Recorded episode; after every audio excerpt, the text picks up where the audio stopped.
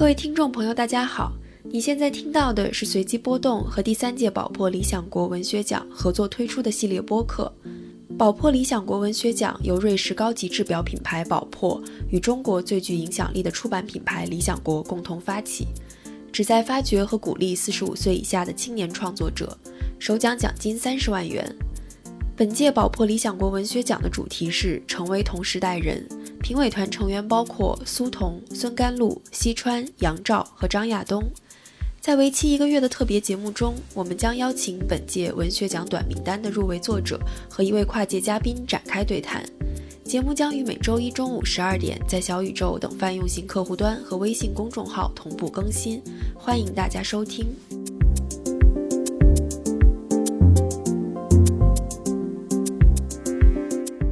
朋友们，大家好，欢迎收听新一期的随机波动，我是张之启，我是傅视野。那今天我们特别开心的请来了第三届宝珀理想国文学奖。短名单的入围作家沈大成是的，嗯，然后沈大成，呃，这次入围的作品叫《小行星掉在下午》，然后是我跟视野都非常喜欢的一本小短篇小说集。嗯，然后在今年年初的时候，呃，当时我们跟罗欣老师一起录节目，然后还推荐过，是的，这本小说。然后今天呢，我们很荣幸请来另一位对谈嘉宾，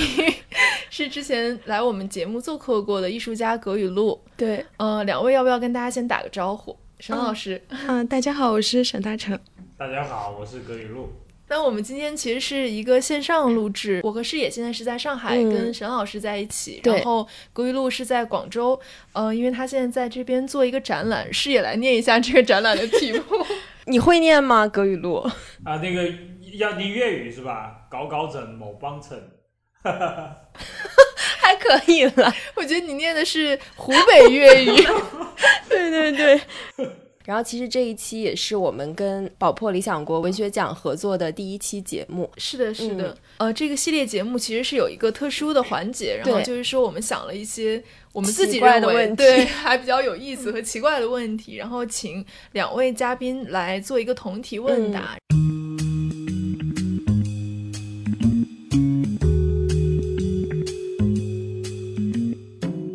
就是希望你们介绍一下你们最近的工作吧，就是你们最近在做的作品。呃，我最近的作品拿得出来的成品就是这本书《小行星掉在下午》，然后它里面有十六个短篇故事，然后里面啊有一些故事是关于世界末日的。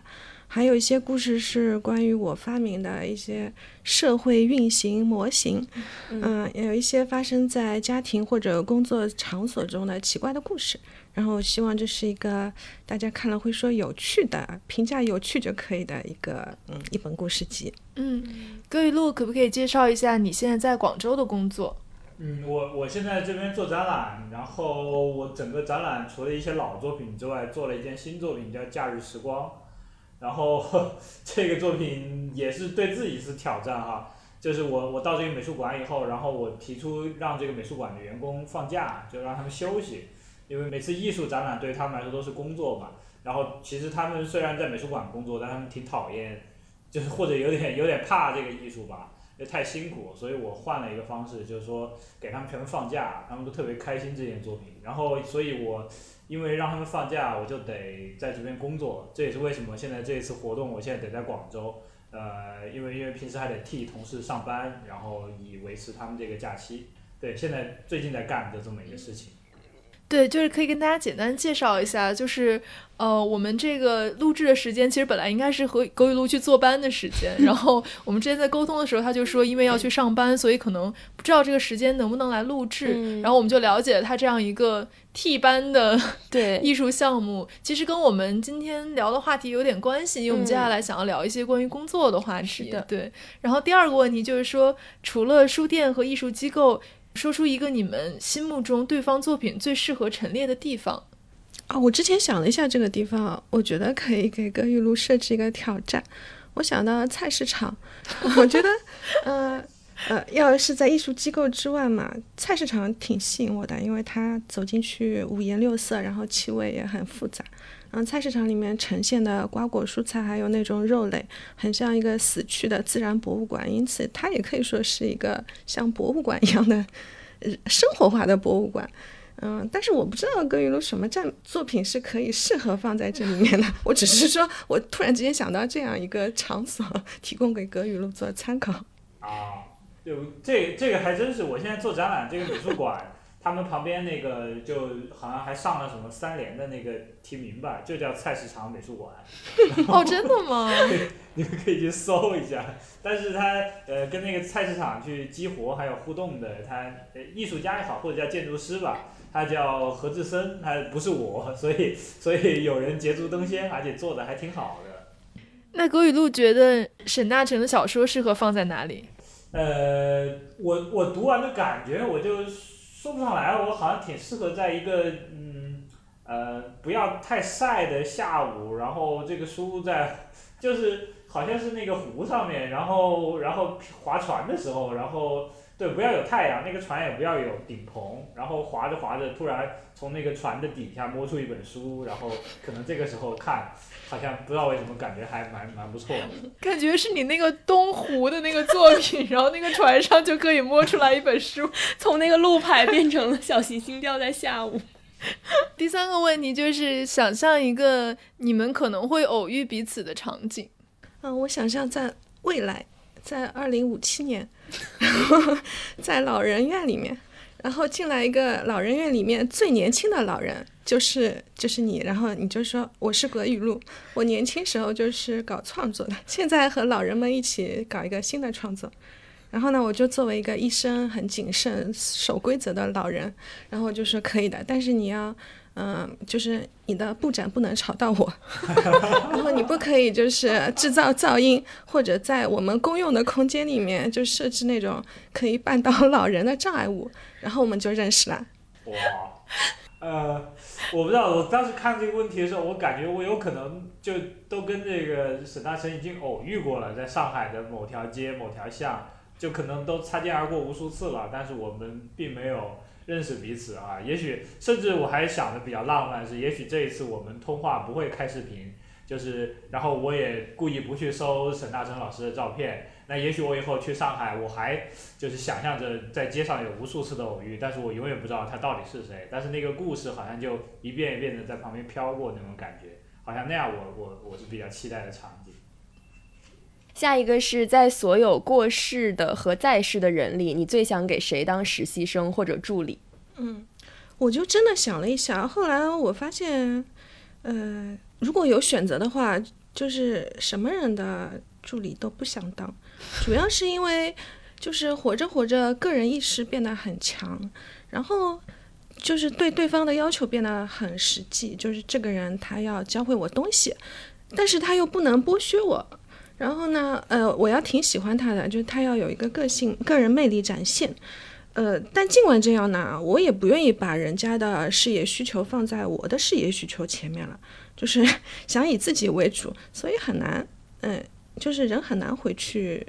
这种当实习生和助理的心理的，嗯嗯，我我基本上高度符合这个刚刚沈大成的这个答案，因为因为我还真当过助手，而且。基本上就符合他刚刚说的那些选项，是非常优秀的艺术家，然后也并没有剥削我，然后在工作中间也很鼓励我去展开我的创造性活动，而且我在中间也学到了很多，收获非常的大。但是到最后，我终究意识到有一点，就是完成的是他的工作，我我还是不能是一个就完全的意义上的去去实现自己的目标的时候，我就觉得这个事情还是不能长久吧。下一个是，如果要跟一个电影演员合租，你会选择谁？我本来想往就是现在存在的演员中想一想，后来，嗯，也没有特别想到。后来我就想到说，哎，我蛮喜欢三船敏郎的，当然他去世了。然后我就想，如果我可以回到呃一九六六年或者一九六五年，呃，回到历史中去，然后就做一个角色，可以和他合租，因为那个时候呢，我看过一些演员的故事。嗯，很多都没有感觉，但是我觉得三船敏郎和黑泽明导演的故事还蛮打动我。就是他们在一九六五年合作了最后一部电影《红胡子》以后，呃，导演就放弃了这个演员。他说：“我和三船敏郎可以做的合作已经全部做完了。”然后，但是三船敏郎是很想修复他们的关系，所以我想，是不是可以帮助他？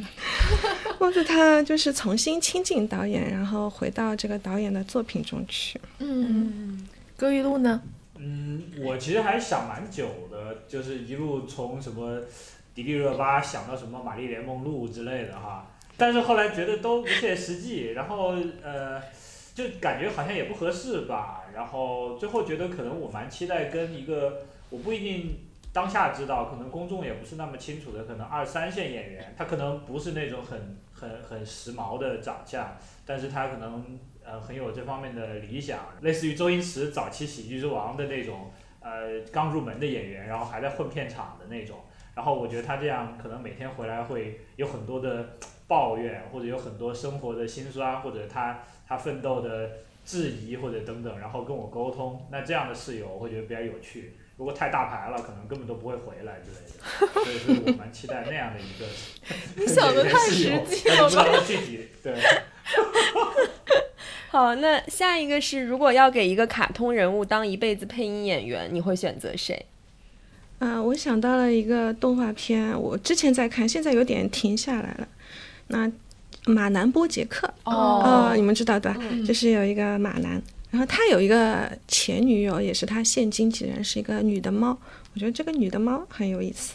而且既然要当一辈子，希望这个，呃，我是希望这个卡通片是能可延续的，所以它其实还是在播。感到这个女的猫很有性格，然后她也有有点口是心非。她明明还挺喜欢马南，她骗自己说我呃继续当他的经纪人是为了从他身上赚钱。这种用经济的呃假假皮张经济的外皮来掩饰真心，我就觉得还挺灵的。这个人可以录。我我我其实当时也想，后来感觉我的声音可能跟那些漫画、动漫都可能有点怪怪的，因为之前有有个老师他做一个电影项目，然后他最后找我去配音，考虑的角色都是那种街上的小流氓一类的那种角色，所以所以我不知道为什么，可能因为武汉口音就带有那种比较江湖的气味吧。但我后来就突然又想到，去年还是前年，不是有个电影胡歌演，哎，我名字又忘记了，桂纶镁演女主角。哦，南方车站的聚会。聚会。啊，对对对对对对对对，我其实那个电影看下来，我就挺想给他们里面除了廖凡以外的几个人配音，哪怕桂纶镁，因为他们那个武汉话看得我有点难受，所以 对，大概是这么一个感觉，可能所以最后可能不是动漫。嗯，天哪，你给桂纶镁配音也是挺值得期待的。下一个问题是，如果你所在的城市停电一个晚上，你会做些什么？呃，我觉得我应该是会感到害怕，然后很保守的待在家里面，然后锁好门窗，然后在这个晚上呢列一张清单，就是应付下一次大停电你要准备的物资。就是我觉得，就是电对我们人类文明很重要，没有电其实是大倒退，就这种事情经不得玩笑，嗯，也无法触发我浪漫的联想，嗯，我觉得。哎，以前我看过一个，你们肯定看过的《银翼杀手二零四九》。嗯，这个科幻片它提到的，它里面就提到大停电，而且这个大停电马上就要发生了，是二零二二年发生的。然后它发生了以后呢，就社会上发生了很多不好的事情。然后有人和人造人嘛，嗯，这人和人造人之间的关系也变化了。然后人们就生活在饥饿和黑暗中，所以大停电还是挺可怕的嘛。葛雨露，我对这个事情其实到到还是也也是有切身体会哈，就这因为生活中无数次发生。我小时候住武汉嘛，然后每到夏天那个空调的需求量特别大。以前那个供电系统，尤其是三峡大坝也没有修起来之前，其实电力的供应是经常不足的，所以呃断电时常发生，或者有的时候就是呃在最早的时候根本就那个电是不可能供上来，或者说没有空调买不起空调的时候，所以反而这种。极端的现实导致我对停电的印象还蛮浪漫的，因为晚上一个以前武汉没有空调的时候，我们会在街边，就是呃整个街坊邻居全部出来了，然后整条街就变成一个大卧室，然后铺满了床、竹席，我可以从我家的床跳到我邻居的床，再从邻居的床跳到邻居、邻居、邻居、邻居，就那一条街可以从头跳到尾，只要人家不管我。然后慢慢到后半夜十一二点，大家就沉沉睡去，整条街全横七竖八躺都是人。这这种感觉特别棒，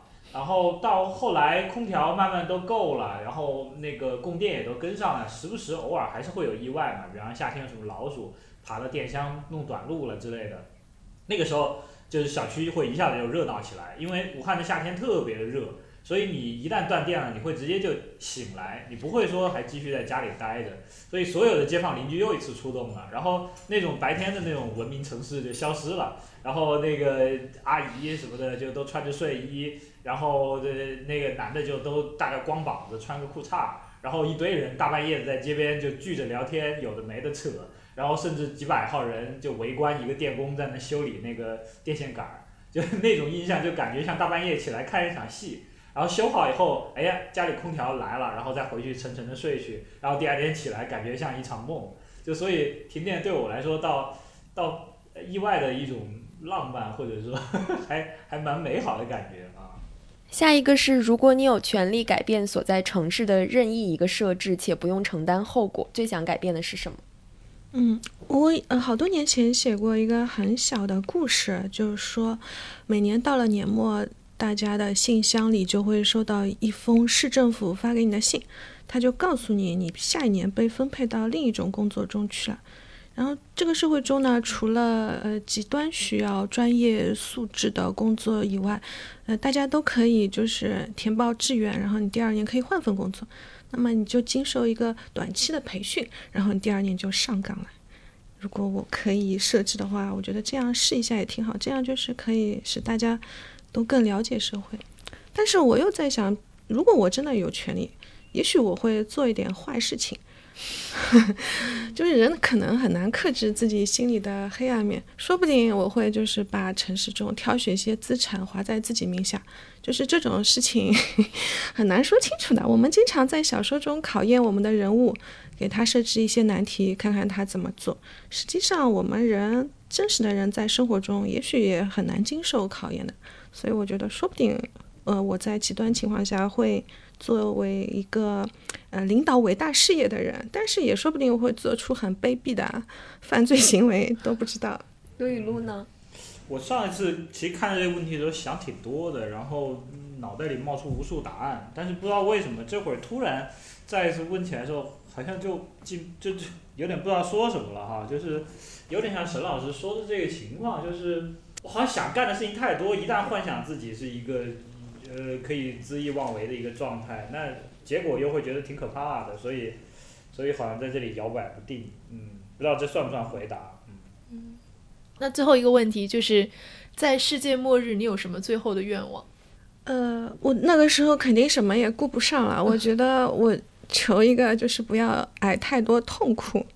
嗯，我我书里面有一篇叫呃在世界末日兜风嘛，然后里面写了两种人。就是当地球要毁灭的时候，有一部分人他就逃到小行星撞击点的地球的背面去，也会死的，就晚死几个小时。但是他们说我愿意的，我愿意就是千辛万苦跑到很远的地方，只求晚死半小时。可是呢，还有一种人，他就是要待在撞击点的中心，他觉得死死的最快，这个也挺幸福。所以我觉得我可能是后面一种人。嗯，我最后愿望就是快一点。对我我我当时看那那篇文章的时候也感触蛮深的，就是我也倾向于那样一种状态，不过理由倒不是希望快点死，它有点像打针，就是有两两类人打针，一种是不去看，一种是看。我以前是小时候会很害怕，我希望它扎进去我不要有感觉，之后一下就结束。但我最近几次打针，我发现我会盯着看，看着那个针头扎破我的血那个皮肤，然后一点点进去。然后那个东西注射进去，那种感觉不知道怎么说，反正挺挺着迷的。所以也许在世界末日，我不知道会是什么末日哈。就如果是小行星撞击，那我也挺想待在中心，我想看那个东西逐渐的阴影把我笼罩，然后我看见自己怎么死。如果是其他那些方式的话，就我知道我逃不过了，那我可能会嗯嗯把它当一个奇观，最后再体验一次吧。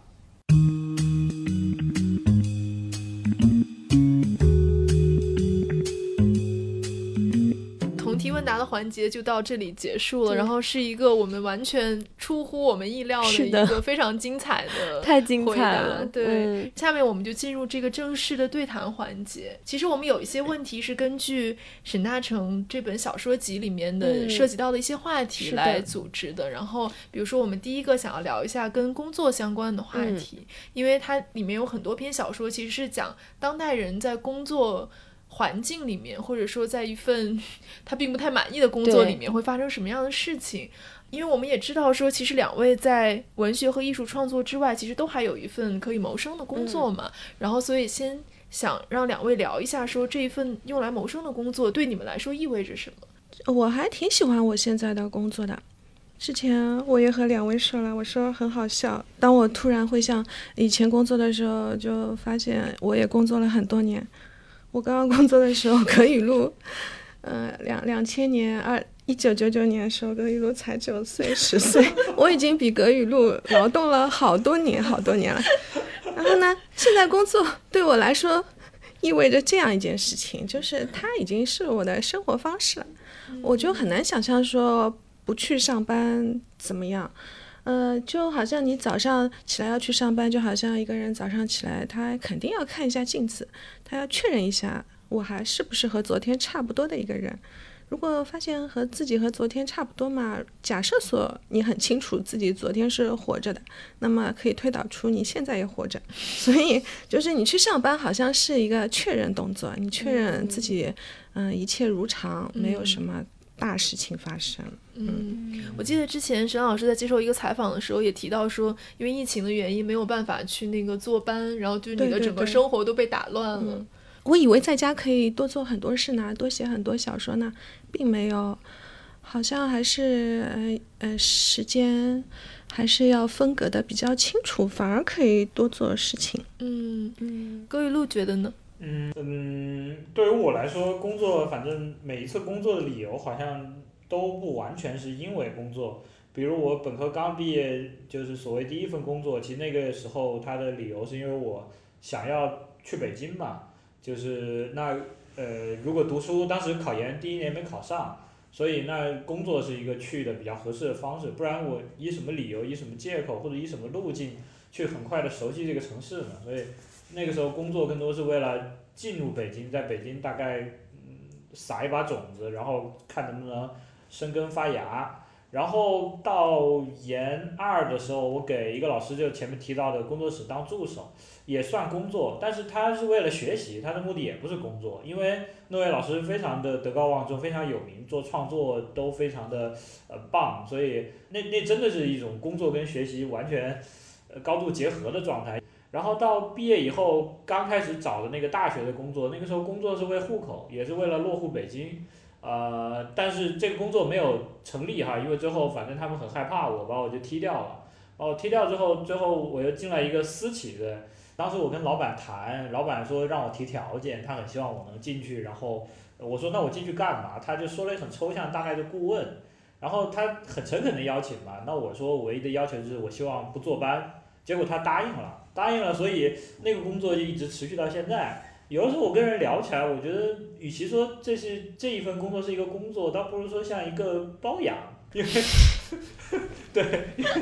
就是就是因为我不用去，老板老板是还蛮主要是支持我嘛，因为他看了一些我的事情，觉得我当时那个状况挺惨的，然后他他觉得应该鼓励我继续做创作，所以顾问是一方面了，顾问就是经常跟他讨论一些问题嘛，那我也很喜欢跟人聊，所以这个我倒不反感。然后我有那么大半年时间也负责过一个新的项目，那个后来因为这个经济大环境不太景气啊，所以我们项目停了。但停了呢，也没有把我开除，所以现在这个状态就是，就所以我都不好意思说是工作，就是被包养。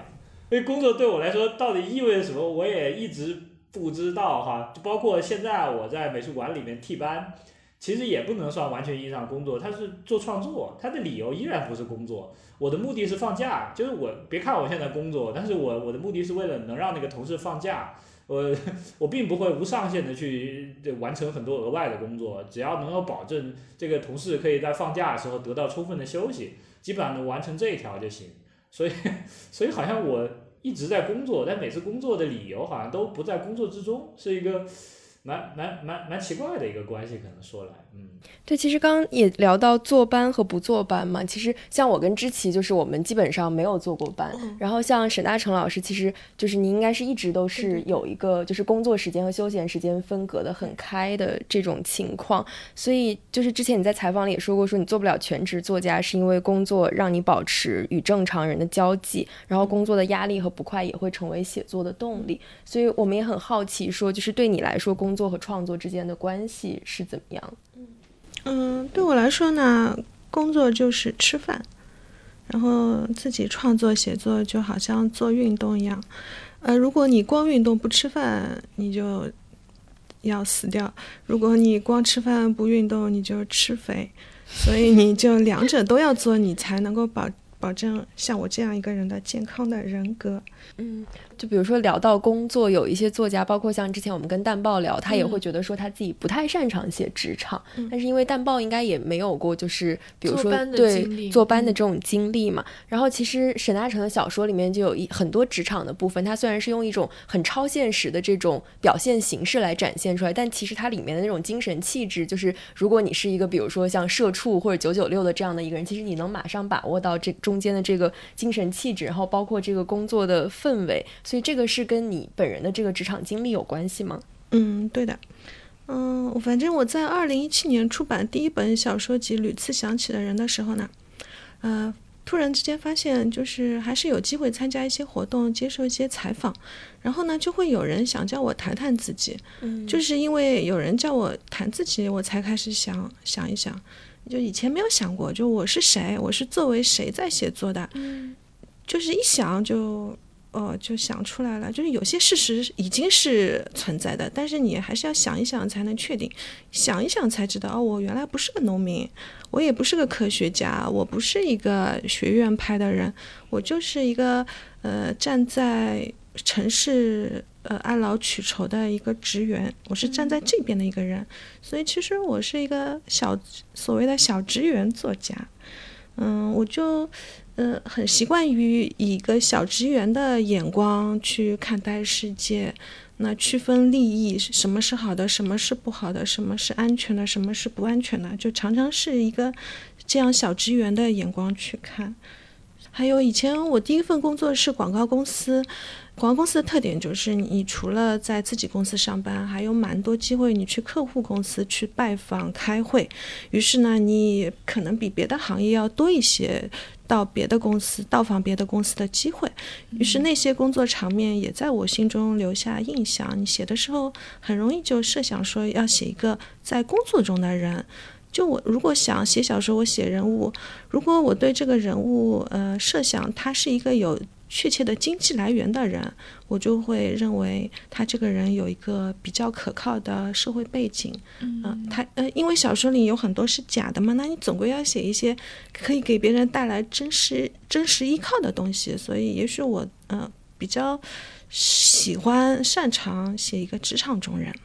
对，我觉得看沈老师的小说，其实就感觉说对那个职场的描摹非常准确嘛。包括其实最近一两年，就是国内对于工作的现状，包括这种普遍的过劳啊，包括工作的意义啊，这种其实都有蛮多讨论的。像我们上一节目也讨论的就是那个“狗屎工作”这个概念嘛。呃，我不知道两位怎么看这种现在这种社畜的日常？呃，社畜，呃，呃，反正“社畜”这个词出现很久了。但是呢，直到王占黑和我做一个活动，我才清清楚楚的从一个活人的嘴巴里听到他把“社畜”两个字说出来了，我还蛮吃惊的，因为他就活在我的字面词汇里面。嗯，对“社畜”，其实我心情还蛮复杂。因为在我刚刚工作的时候，就是葛雨露小时候，那个时候呢，我们有一条很清晰的，所有上班人都有一条很清晰的逻辑线，就是你努力工作，你就可以升职加薪，然后有成就感。嗯。可是到了现在，我就觉得社会有点变了，嗯，可能还是有一些人数量的人，他们会觉得朝不保夕。如果你再对这些人说你要努力工作，我觉得是不是有一点残忍呢？所以。对现在的社畜、年轻的孩子们，我可能就会说，你就试试看，嗯，但是未必要尽百分百的努力，因为最后也许你可能证明不值得。那么我们每个人还是要保留一些灵活性在的。可是万一你是在做一个你真正喜欢的事情，那还是要非常非常努力。你就是要忘记世界要毁灭，然后你就忘记这一点，你就呃投下自自己的努力，呃。至于这个努力的回报呢，呃，也不是说不去计较啊，你可以把它放到很低很低的程度上去考虑一下。嗯，葛雨露觉得呢？嗯，我我最近替班中间感触还挺多的，刚好就在昨天，我意外的发现一个特别就是有趣的一个一份文件，是这个我的同事之前一次活动做的一个表格，他那个表格。就我看完我都忍不住要鼓掌，就是实在是太精细了，精确到分钟。就是那天开幕，这个呃馆长他呃上去然后讲话，几分到几分讲什么内容，几分再到几分讲什么，就跟那个电影下面配那个字幕一样，就精确到就不能再精确了。然后整个活动备注联系人，这个属于哪个，然后每个表格色块什么的，哇，那个我就觉得按照这个来肯定不会出问题。但是完了我之后我问了他一句话，我 我说。这个表格你做了以后，你你用上了吗？然后他说我不需要看。他说我虽然这个表格是我做的，但是我不需要看。他说因为我太熟了。我说那这个表格中间的这个主人翁，也就是这个馆长，他看吗？他说嗯，他肯定也不看，因为他就按照他的性子来临临时即兴发挥。我说那这个表格到底谁看了？他说我发给了志愿者啊什么的，我说那志愿者需要跟这个环节全部吗？或者每个时间如果馆长临时发挥，那这个表不就没用了？然后他答不上话，最后他说那可能是给管理层看。我说那管理层参与这个活动吗？他说管理层也不参与这个活动。我说那这个表格到底有没有人看？最后我就发现他做了一个非常精确、非常标准、非常非常我我就都都是我我觉得很华丽，堪称一件。杰作艺术作品的一个表格，竟然没有任何人去看，就就没有任何一个人真的会去使用它。它是一个看上去很严谨，但是完全没有功能的东西。我那一瞬间，我觉得这个就跟就就它这个东西被悬置起来，挺像一个创作的那种，有点像就已经接近我理解的艺术了。所以特别有趣哈，就从那个里面我，所以我不知道能不能回应这个我对社畜的一些看法，就是就干了这么多事情，中间到底。每个环节都不会去思考这个哈，就管理层肯定觉得要，馆长也可能不会去想，他可能也没法想那么多。但这个东西反正就这么被生产出来了，我就觉得这这个是一个方面。二个是还有一次是我在那边那天我不替班，就因为我的逻辑是我替他们放假嘛，所以。我在的时候，我在那边工作的时候，他们一定是有人放假的。我的目的不是说我去当劳模，额外的干很多好事。然后，因为因为干着干着，有一段时间工作太多了，变成了他们不放假，我还得干。我觉得这个不对，因为工作已经超出他们的极限了。就是作为朋友帮帮忙，但是作为一个艺术项目的时候，我觉得这不合适。所以有一天我我去了，我很明确那天我是不替班，但是我在干我自己的一些事，我在画一些草图的时候，我有个同事过来说：“哎，葛一路，你居然在干私活，就特别有趣。”这这我我不知道我是该开心还是该难过，因为开心的感觉就是他真的已经把我当同事了，就认为我们应该干的工作是一样的。难过的是我我超出他这个同事范围，我开始干一些自己的创造性的或者说是。就是与工作无关的，就那个时候我我不被当艺术家来看的时候，他开始用一些这种，这我觉得条条框框的东西限制我、约束我的时候，我分明感觉到一个普通人想要在一个工作中间去做一些额外的创造性的发挥是多么的困难，所以还 还感触还挺多的。我我暂时就说这两个吧，不然就没完没了了。我觉得刚刚葛雨露说这还挺有意思，就是其实有回应到我们上一期就是有关狗屎工作的讨论嘛，就是包括那个表格不知道给谁看的这样的一个表格，就就是感觉就是精确阐释了什么叫狗屎工作。对，其实就是因为这种冗余的科层制嘛，就导致说生产出一些很没有必要的工作和岗位来，然后大家都不知道做这个是为什么。然后其实我们在上一期也聊到，就是说。一个工作是不是狗屎工作，其实跟它里面所谓创造性的成分也不一定是完全成正比的。然后可能很多我们看起来是很有创造性或者有成就感的工作里面，其实它都有一些狗屎的成分嘛。所以想问一下两位，你们觉得你们作为一个创作者的工作里面有没有你们觉得很狗屎的成分，或者说你其实不想做的成分？我可能已经被上班这件事有点嗯规规训了，怎么说呢？驯服了，嗯，我就还蛮认可工作中会有狗屎的部分，因为你就想象一个人嘛，他的身体中。呃，只有小孩，就是呃，我以前抱过我亲戚出生的满月小孩，就是你会有一个很清楚的感觉，就是这个小朋友一呃周呃满月的小朋友，他身上没有废物的，他每一个东西就是很小的，他身体上每个东西都是有用的。但是当一个人长着长着长大，他身上就是会出现废物的，嗯。你只是不去呃特别去处理它，也许你开个刀啊什么的，会发现你有很多 息肉啊、结节啊什么的，就是多余的。但是这也是合理的，就是社会也不能很干净，一个公司也不能很干净，一个人长着长着，他就是会身体上长出废物来，所以容许一部分狗屎的狗屎性质的东西在。而且我呃之前好多年前上班的时候，似乎没有呃想要挑战这个系统的想法。我会我没从来没有说过工作是狗屎，哪怕在不太呃愉快的。呃，工作场合中，我只会这样想。我确实这样想过。我站在公司的厕所里想过，我自己变成大便就好了。那我就可以从这个坐便器跑到下水管道，然后就离开公司了。只是就是上班族是很卑微，他就是不会去指责公司，只会自轻自贱这样。我我有点不知道说什么，但我觉得这太卑微了，我都不好意思说什么。就是我也发现艺术家他是很不卑微的，但是上上班族他心里真的是有一部分是很卑微的。呃，对我我对狗屎这个事情，当然我我会有抵触或者有我的态度，但是实际上当当真实的发生的时候，我我倒也当然也不是那样卑微的那种感觉啊，就说明我不是一个真正的职员，我我反而是有点兴奋，就是哇，终于发现这坨狗屎了，就是。然后，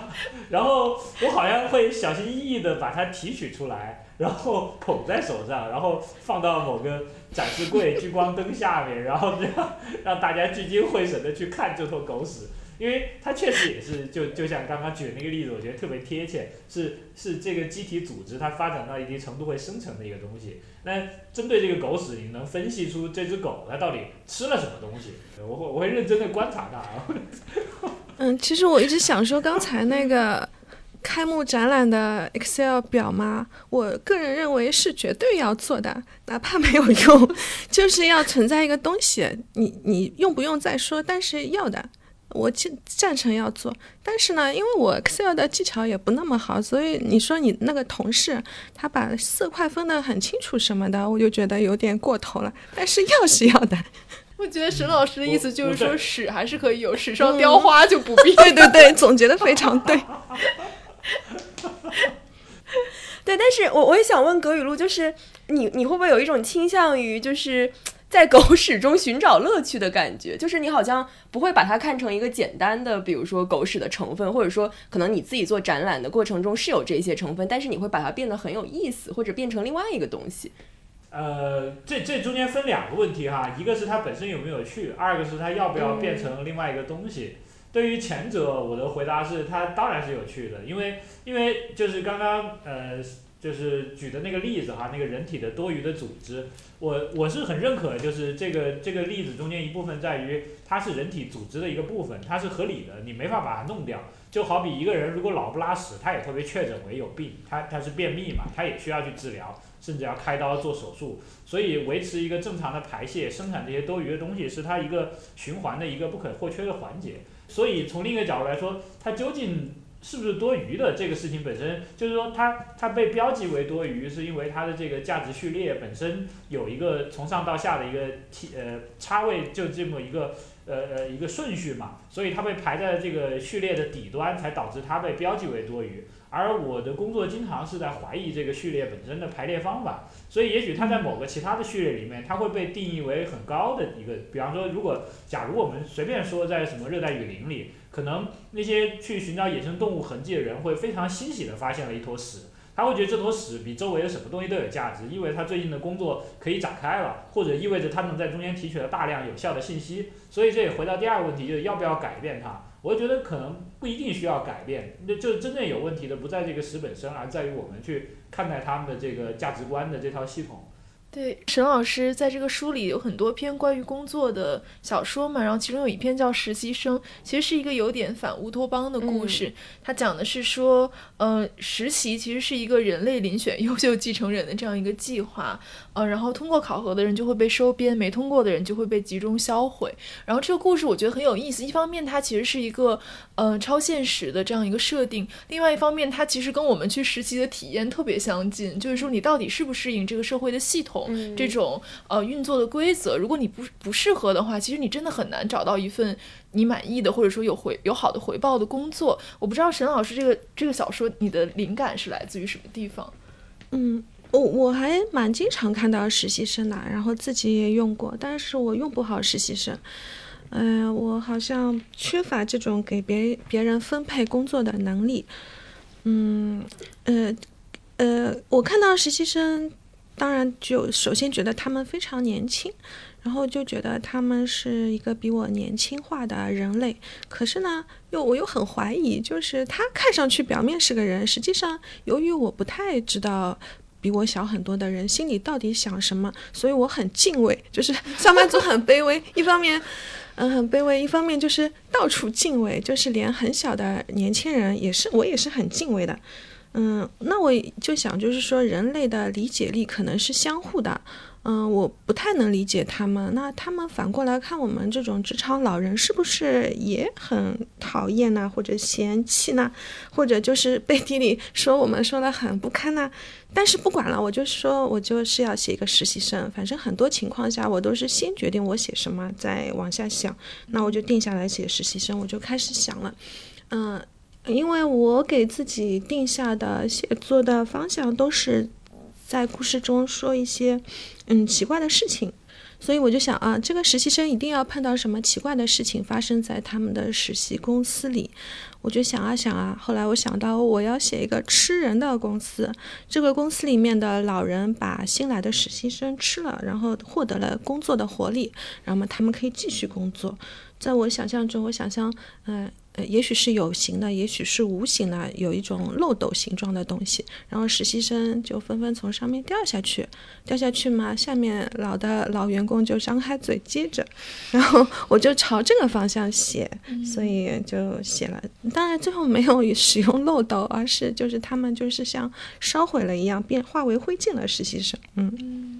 其实感觉这个跟，比如说，就去年大家都讨论那种互联网大厂的那种职场体验也差不多，可能就是到了三十岁左右的这个阶段，这也不光是实习生，可能就你三十岁遇到一个瓶颈期，你要不就被开掉了，就也有点像这些人就这样陆续的消失了的感觉。对，其实当时也有很多媒体用的就是“消失”这个词嘛，就是说三十岁的员工在大厂里面消失了。对，是的，是的，对，嗯。就我没想到刚刚这么一讲，原来是这么残酷的一个设计。因为我，我，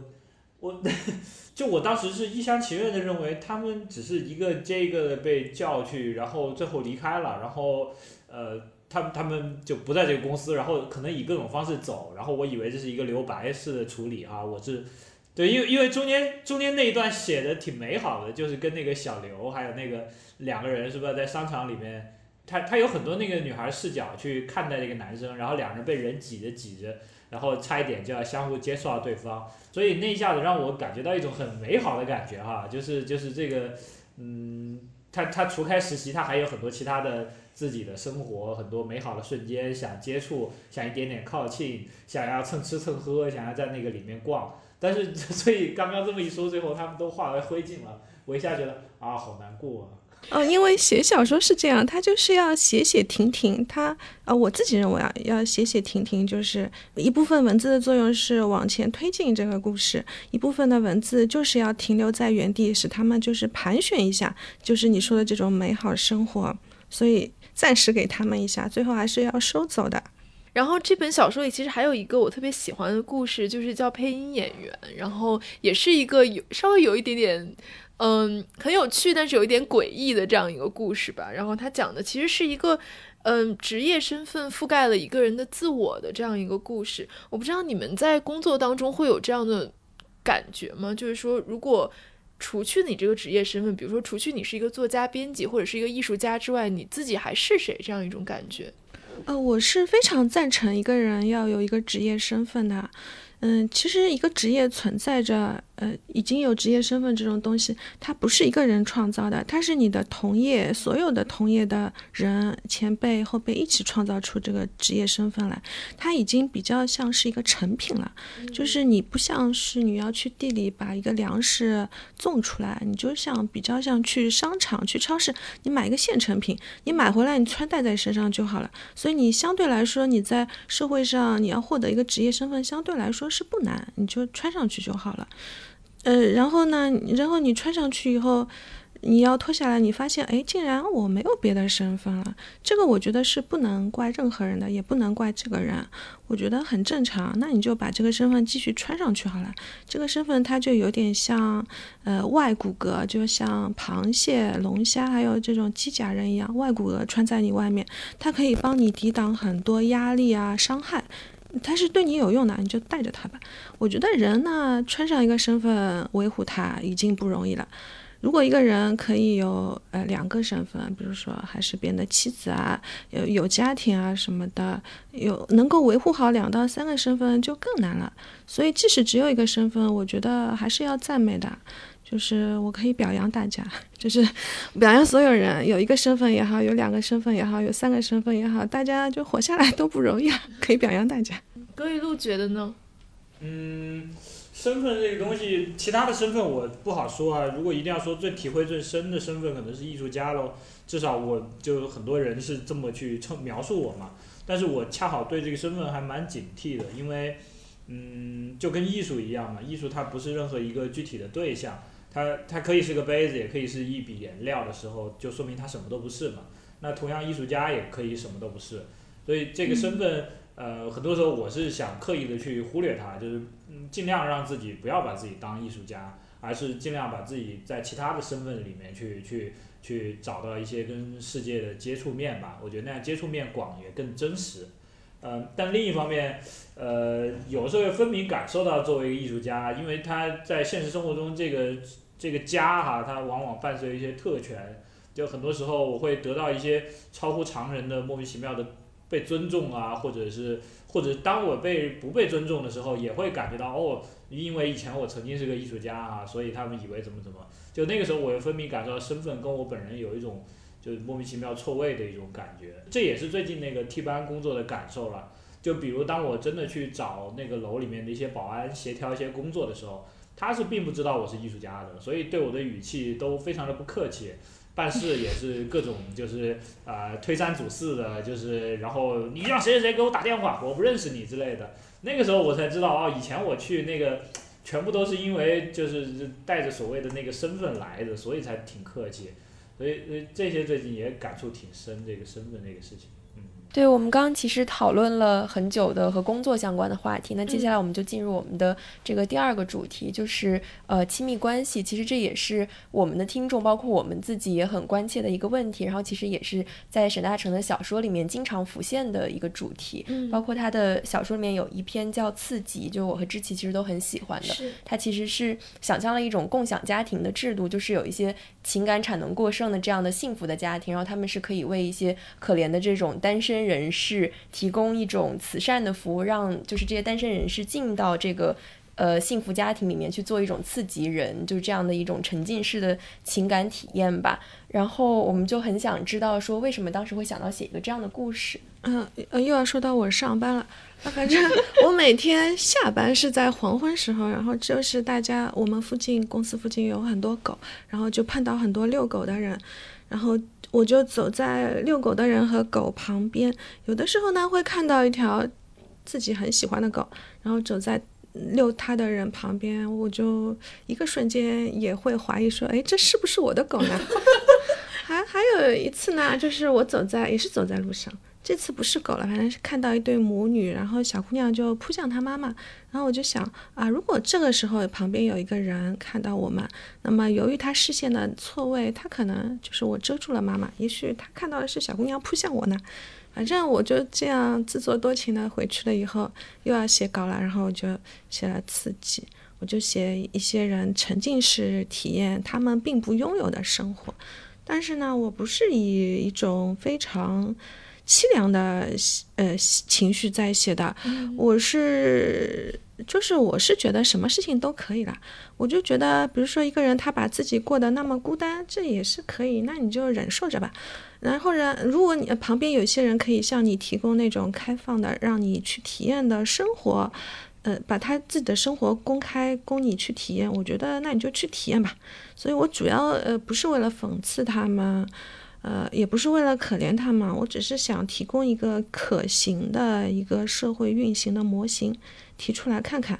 呃可不可以？这样？嗯，对，其实我觉得看的时候就觉得说。可能很多沈大成的小说都是这种感觉，就是你乍看上去觉得说这个好荒唐啊，怎么可能有这种东西存在？但其实它跟你某一种现实的体验是高度契合的。比如说我在看这个的时候，我就觉得说这种想象性的亲密关系，其实现在就是一种现实嘛。就是很多人，比如说通过追星啊，包括刚才他讲的这种云养宠物的方式，就是比如说我，我经常会在那个社交网络上看一只我特别喜欢的小狗，然后我就每天看它，然后看它买了什么衣服，去哪玩了，今天过生日了，然后。他其实跟我完全没有关系，但是我从他身上获得很多快乐，因为我生活中并不可能真的去养一只那样的狗，然后，但是我从里面也是获得这种沉浸式的体验嘛，所以我就觉得说，嗯，你们怎么看这种就是这种替代性的这种情感体验？其实它也在成为一种现实嘛。呃，我也呃我不太追星了，但是也追过吧。呃，就是很，但是很久以来就没有一个成年的什么明星走进自己的心了。走进自己的。然后，可是，呃，前一个阶段呢，我看了蛮多一个韩国亲子节目，然后我就看到一个很可爱的小朋友。这个小朋友他正处于一岁多两岁的时候，所以他对世界上的很多事情都是非常关注的。然后我就觉得，像我们现在，我已经。呃，这个世界嘛，看了挺久的，有的时候会发现很多不好的地方，然后身边的人，呃，也会和你说指出很多缺点来，然后你久而久之嘛，就觉得可能世界上，呃，确实很容易看到不好的地方，可是这种，呃，呃，看到。电视节目中、综艺节目中有一个很可爱的人类幼崽，他还是以一种非常兴致勃勃的眼光来发现世界上的万事万物，来探索和赞美他。你就想说啊，呃，他也呃鼓舞到我，然后就觉得是不是自己还是可以对这个世界另眼相看一下。然后我也呃理解说。呃，为什么地球上需要源源不断的出现新的小孩？因为新的小孩确实鼓舞到一些就是我们在世已久的人。哦，我就是说，又是一个会被吃掉的故事，并不会被捅你。嗯，我想，嗯，因为其实我们一个人可能他的可以接触到的社会是非常有限，你还是需要一些嗯遥遥远的。呃，不在你身边的，可是你也能够感触到的东西，他们呃，网络啊什么的，都极大的帮助了我们，展开了我们的那个体验触角。呃，在我的感觉中，我觉得，呃，这种嗯，所谓的想象中的亲密关系是很是合理的，是适当的需要的。葛雨露怎么看？就就我我第一次看到那个文章的时候，我当时还觉得就是我脑袋里蹦出的第一个作品是我在日本看到的一个艺术家做的，叫那艺术家叫田中宫崎，应该是 Takano Koki 吧，好像是这么个发音吧。他做的是一个像工作坊一样的一个，然后邀请呃各种志愿者或者愿意来参加的人参加，然后来应征的人就五湖四海都有，可能肤色都不一样。然后他会随机的抽签，然后组成若干家庭，特别奇怪。然后他们在这个家庭中间就开始扮演父母子女的角色，然后他们必须要在一起生活，然后在各自的角色里去扮演，然后去去模拟一种想象中的亲密关系。但是你明明眼前摸看见的又是一个陌生人，就当时我看这篇文章的时候，就这两个那种呼应的那种感觉特别的强烈。然后我看那个视频的时候，那些人。在正在一起吃饭，然后在夹菜，然后有一个你感觉是父亲的角色哈，在给谁夹个菜，好像很正常，看不出任何问题。但是你中间又感觉有一些微微的说不上来哪里的东西，它变得非常的不一样啊。就是，就他他既他既在一个扮演的过程，但是又好像是一个真的。然后他既在无时不刻的不被这个我知道的这个设定给打断，但是他好像又是一个连续的一个真实的生活。所以我看那个时候，就亲密关系的时候，我是想想到想到这个了。嗯，追追星，好像我我我还真没追过什么星啊，就是这个好像不太有发言权。嗯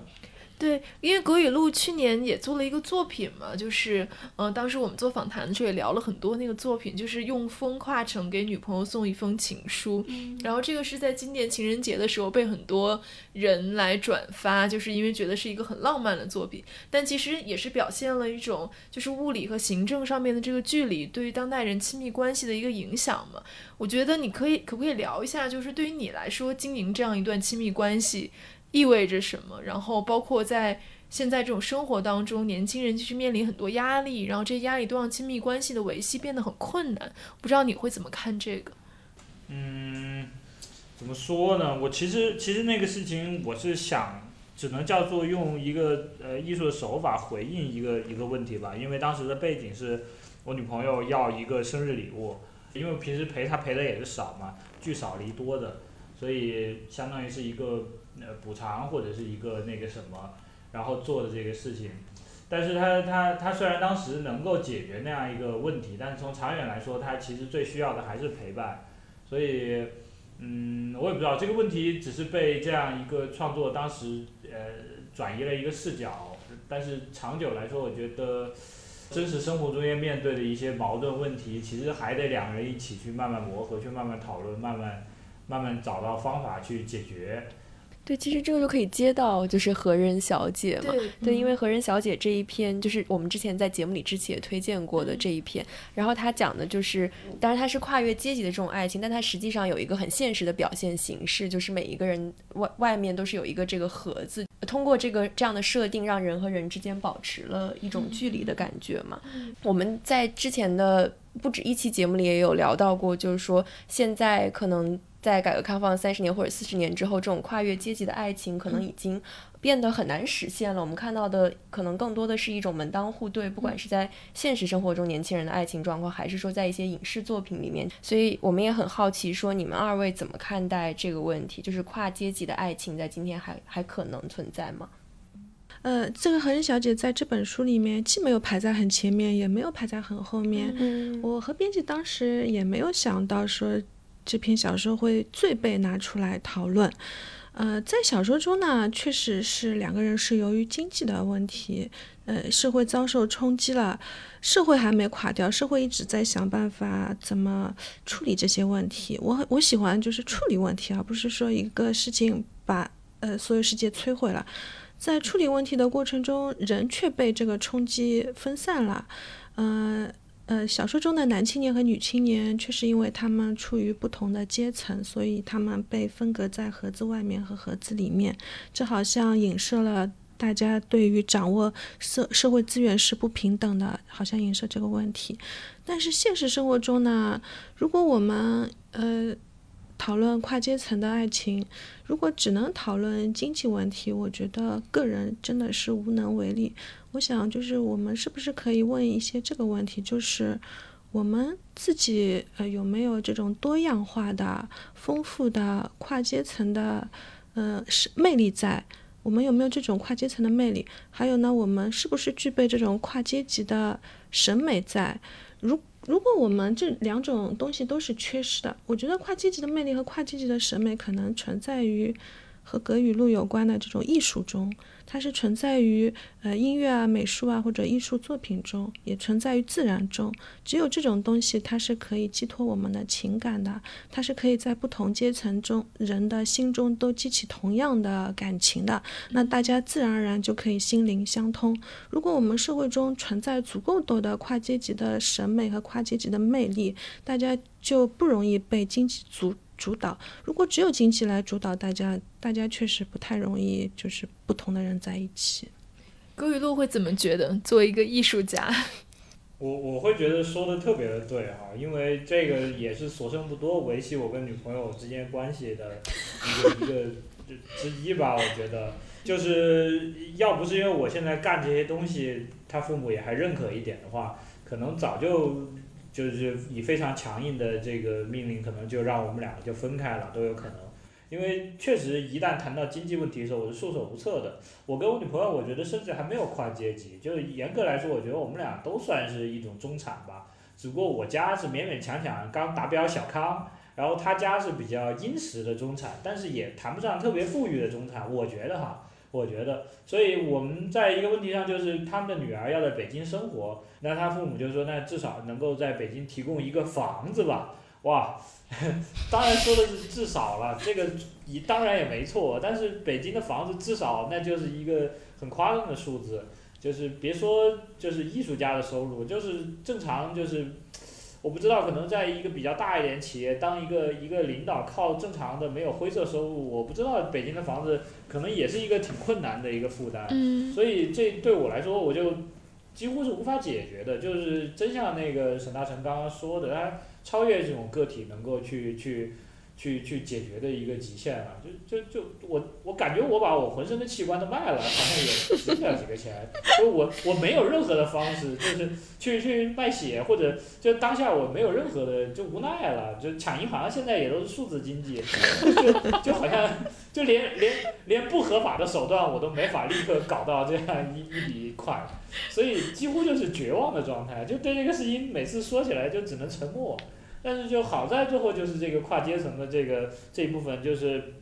终究有一些东西，就是呃，他们可能觉得我还是在在为一些东西付出努力，而这个东西跨到他们那儿是能够超越这个钱，他们能够理解的，所以还在一个支持的范围内。呃，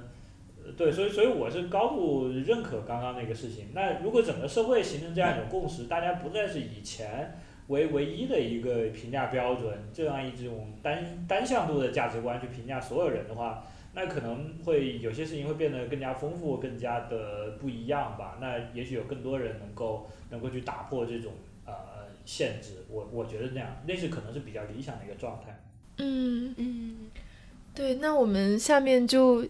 进入第三个主题，然后是关于都市经验和城市系统的。然后我觉得，其实看沈大成的小说，我其实特别喜欢的一点是，他写很多在城市生活当中你会遇到的一些很现实的东西。它里面出现的一些场景，你会觉得非常熟悉。比如说，它第一呃第一篇里面就写到像迷宫一般的公寓，然后还有一个是呃有一篇叫墨墨鱼人，就写到说一个庞大的这个地铁的枢纽。然后包括像看嗯葛雨露的很多作品，其实他也是关注城市的景观和基础设施，比如说监控啊、交通啊、市政规划呀这些东西。我所以我就想问说，对于你们来说，你们觉得生活在今天中国的大都市是一种什么样的体验？然后这些体验对你们来说是愉快的吗？如果是有一些不愉快的地方，会激发你们想要创作的冲动吗？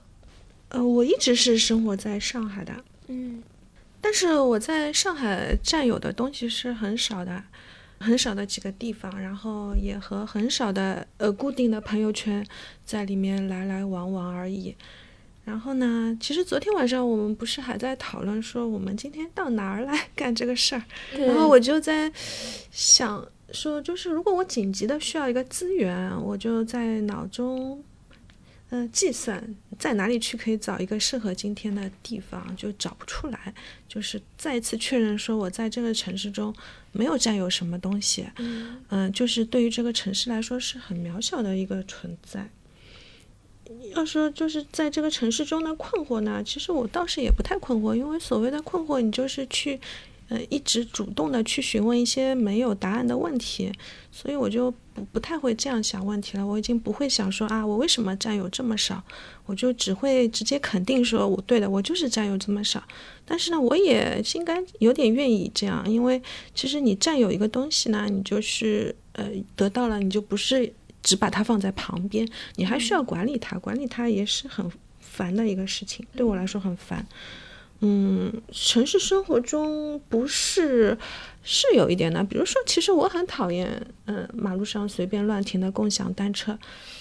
就是这种小事情啊，还是很烦人。嗯。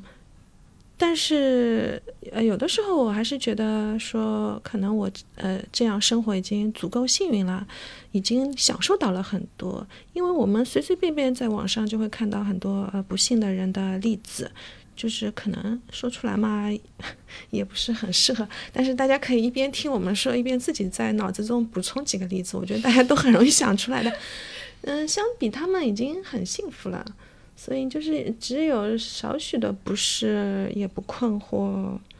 嗯，这就是我在大都市的体会吧。然后有的时候，有时候好像是会把像我这样的一个人写到小说中去。其实我觉得配音演员中的那个女配音演员好像是配杨的，嗯，她就是她蛮像我，和我自己有点像，就是她是可以在原地生活的。那么她也不傻，就是他还是把事情看得比较清楚，否则那个男配音演员也不会，呃，跑到他家里来和他诉诉说自己的一种心理的情况了。嗯，勾玉露觉得呢？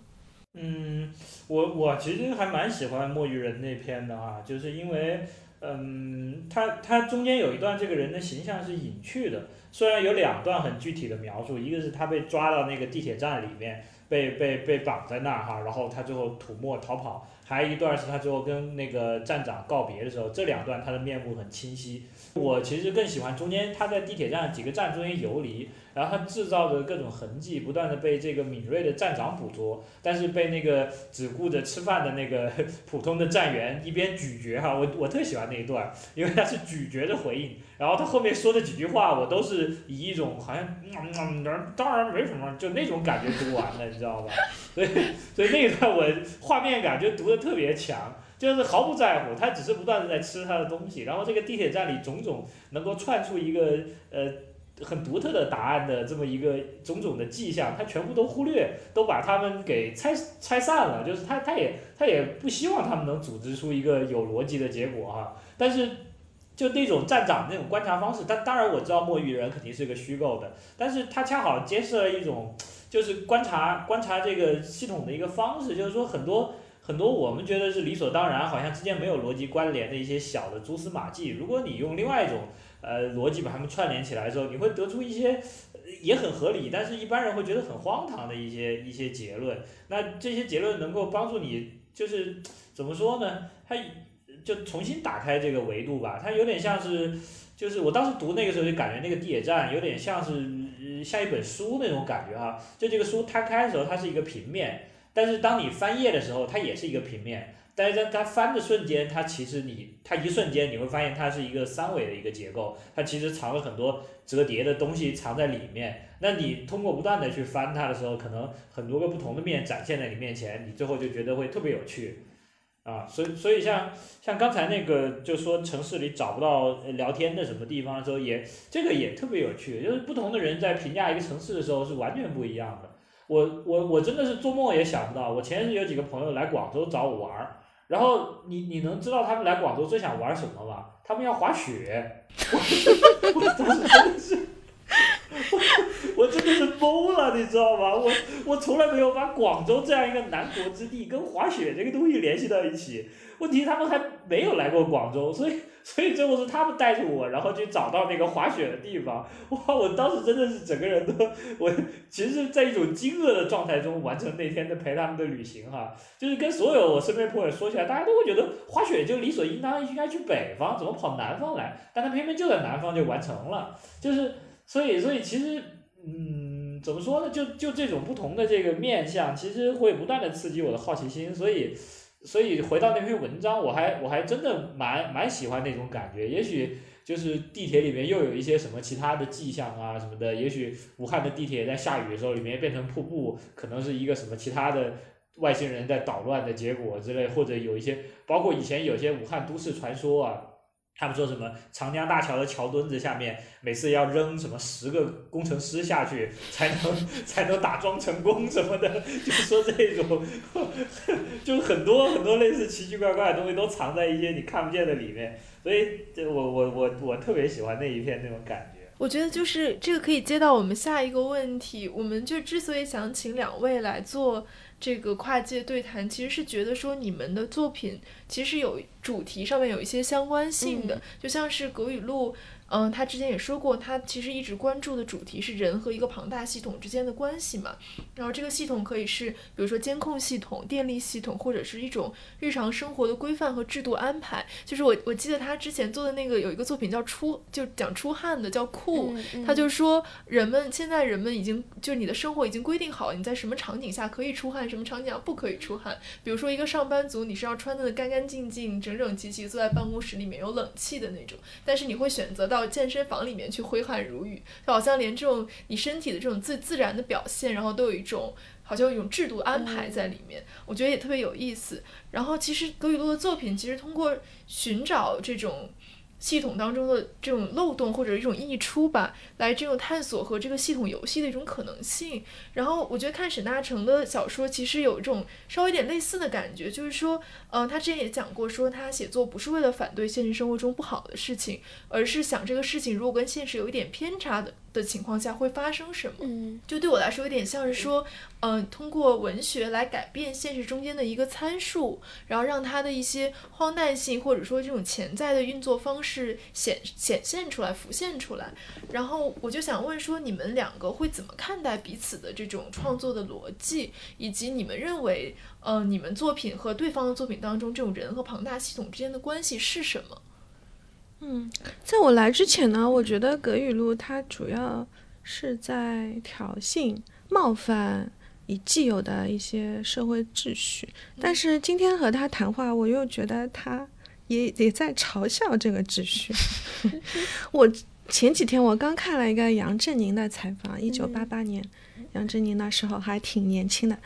反正他回答一个外国主持人的问题，说物理是怎么回事？他说，物理学家就把呃复杂的物质世界浓缩在一个简单的几行的方程中，这个方程很简单，可是又很准确。物理学家做了这个东西，他说就像写诗一样的，然后呢，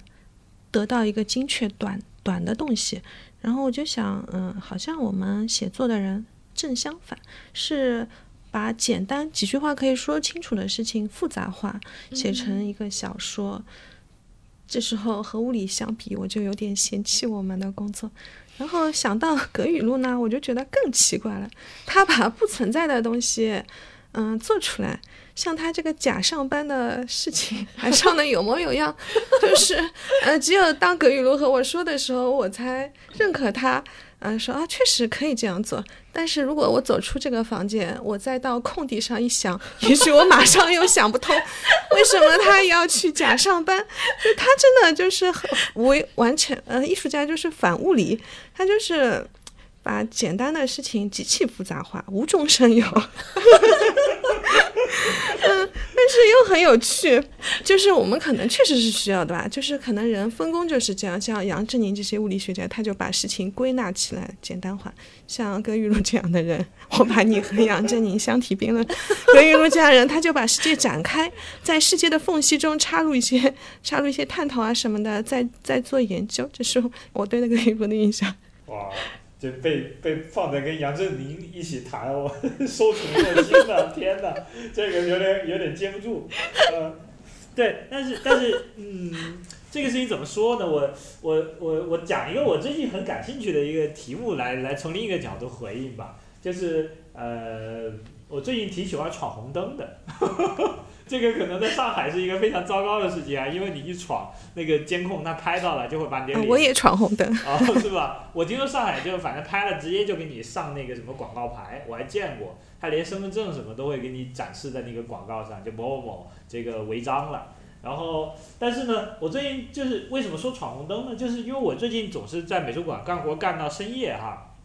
然后我下班一出那美术馆就有一个红绿灯。晚上那个街上是没有车的，没有车，但是它的红绿灯依然按照那个白天的那个节奏来，所以你在红灯的时候，这个马路上一辆车都没有的时候，这个时候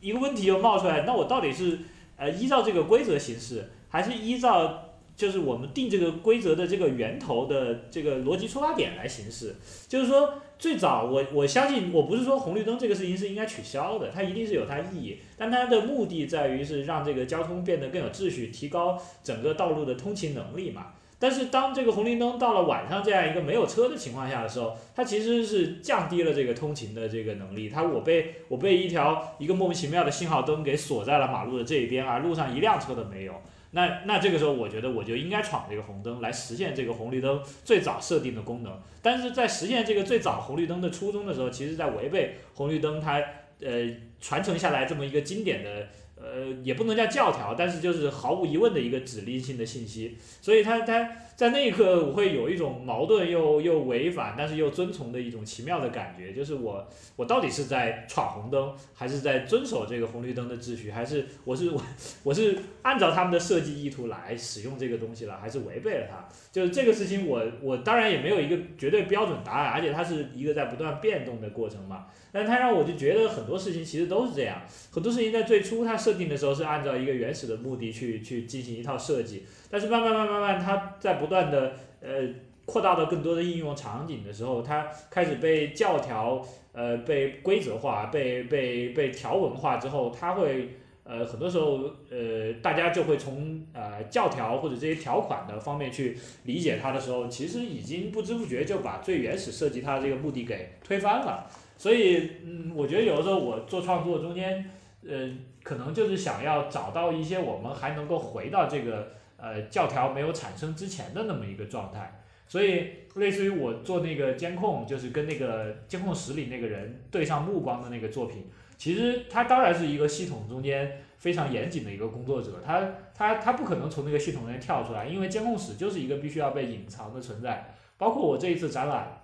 其实我想把我的录像作品，就是这一件作品放到监控室里展，然后让观众去监控室看。然后这个美术馆，他们其实整个物业按理说都是非常支持这个美术馆和艺术家做创作。他们其他的就是我的呃方案，他们基本上都会批，也会说努力的去配合我去支持我。但是唯独监控室，他们说不行，就是不要碰。我们就希望那一块儿不要碰，不要被提示出来，不要被展现出来，不要被观众察觉到它的存在。所以，但是尽管如此啊，那个作品它最后依然走通了，就是在夜深人静的时候，我通过贿赂，通过这些人之间。最最最本能的一些交流，最后还是把这个场景给打通了。所以那一刻，你就会发现这个系统依然还是无法将一个人完全的吞噬。人在某一个瞬间，他还是会溢出这个系统，他还是会拾回自己人的那个自主性的那个思考那一部分。就那一瞬间，他平时所有的训练可能都会觉得，哎，这些监控什么都扯淡。至少我现在我要这么干，因为我当下我作为一个人，我判断，我有我自己的判断力，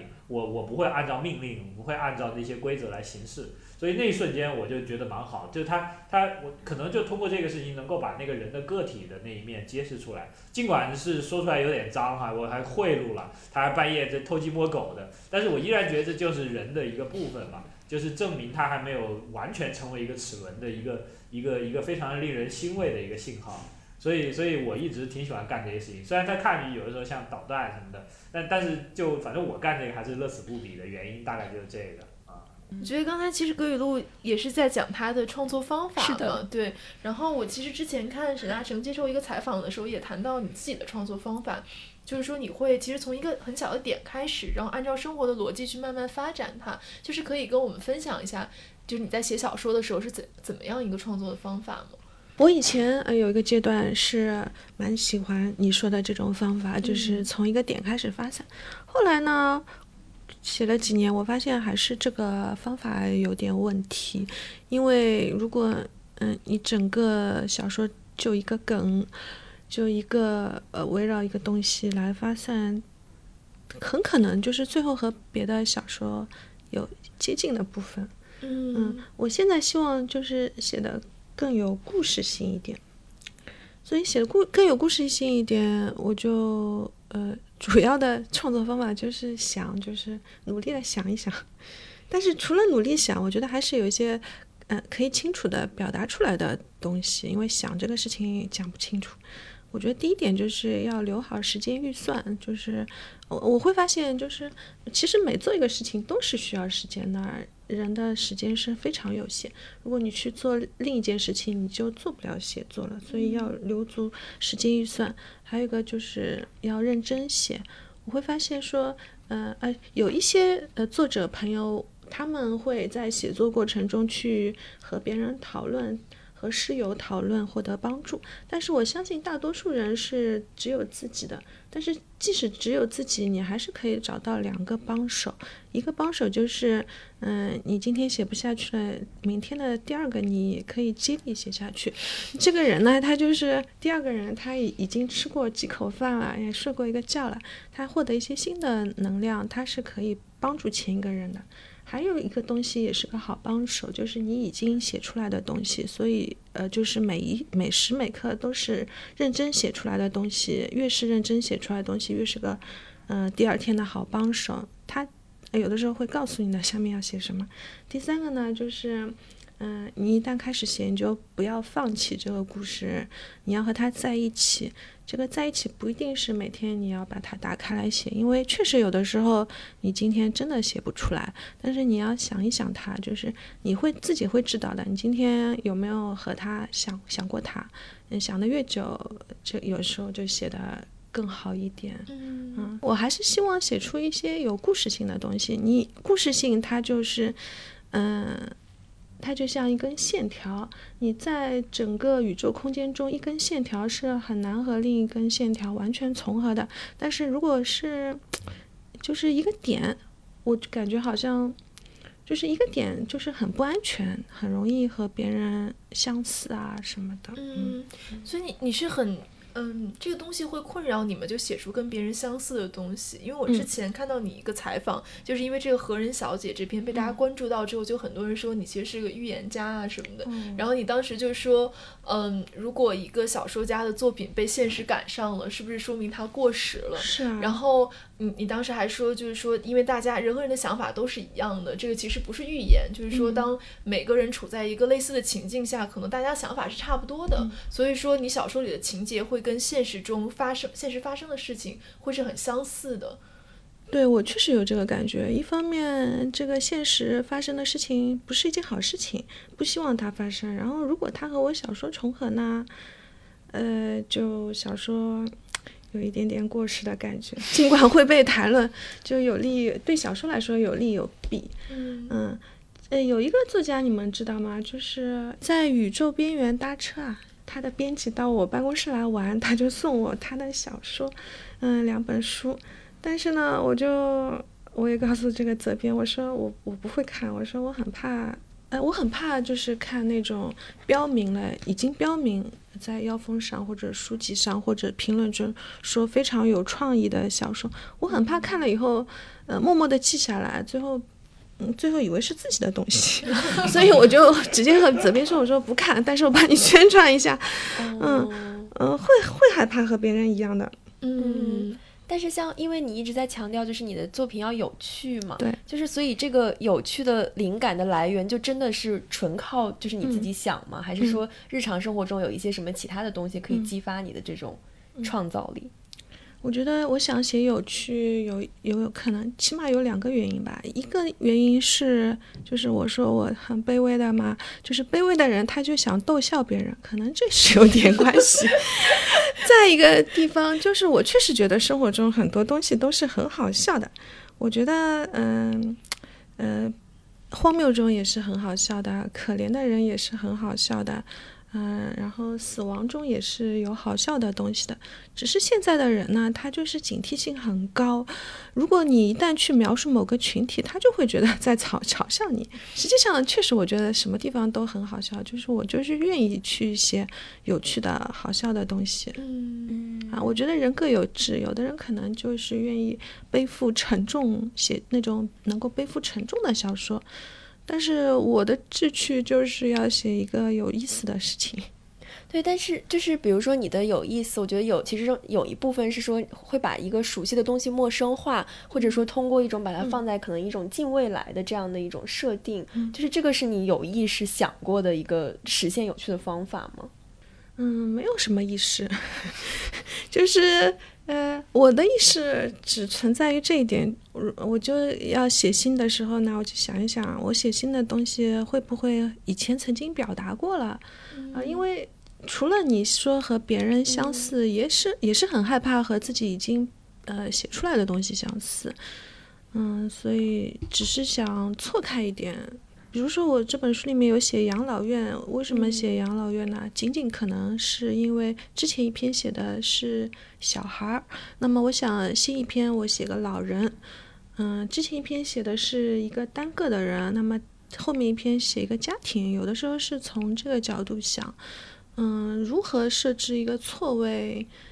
嗯，这不是特地去想的，就是做着做着就这样做了而已，也是很自然的，对我来说。嗯，之前呃，沈大成也说过，他说他觉得写东西的人像二 D 的，然后像葛雨露这样的艺术家像三 D 的。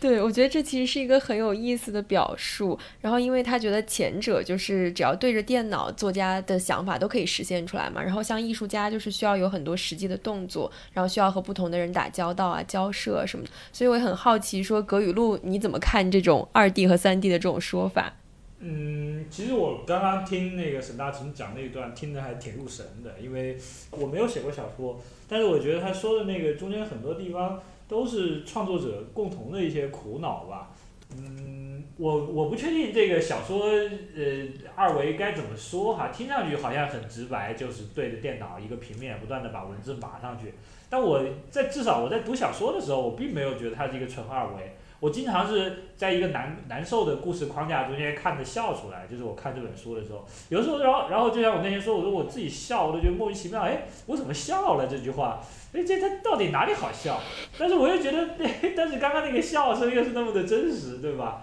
就是有的时候他那个设定都蛮绝望的，但是有的时候他甚至都不是主角要讲一个什么笑话。你比如，我记得有一段就是那个世界末日哈，我随便一想就是的，就是说他母亲去世了，然后留下了很多零食，然后当时有一段是好像是就是在清点那些食物吧，就是他居然很详细的每个都写出来了，然后我每个挨个都看了，他他不像那种就是。应应该是什么天津相声那样，就是报菜名的那种啊，就是为了凑字数那种感觉，不是的。但我觉得每一每一个那个都，我觉得他每个零食都编造的都也，我应该也不是编造哈，应该都很用心。就每一条都看，我觉得都都是很好吃的样子被他写的。然后，但是最后又发霉了。对我我记得中间有个什么银色子弹的可乐的那个糖是吧？我忘记那个了。就在这样一种，呃，忽然很开心，忽然又很难过，忽然又很开心，忽然又难过的方式，然后进入那一段的时候，我我那个体验还是蛮独特的。所以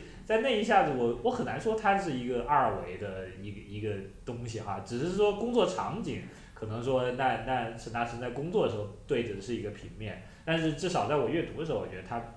嗯不是一个二维的。然后，然后至于我的工作是不是三维的，我我也不知道。有的时候我我最近在琢磨的事情是刚才我们说的那个酷，就是不出汗的那个作品。我一直在想，虽然我都做出来，但我一直在想为什么要做。前天来跟人聊起来，我说我当时有一个想法，就是有什么不做，但是也会自己去做的作品，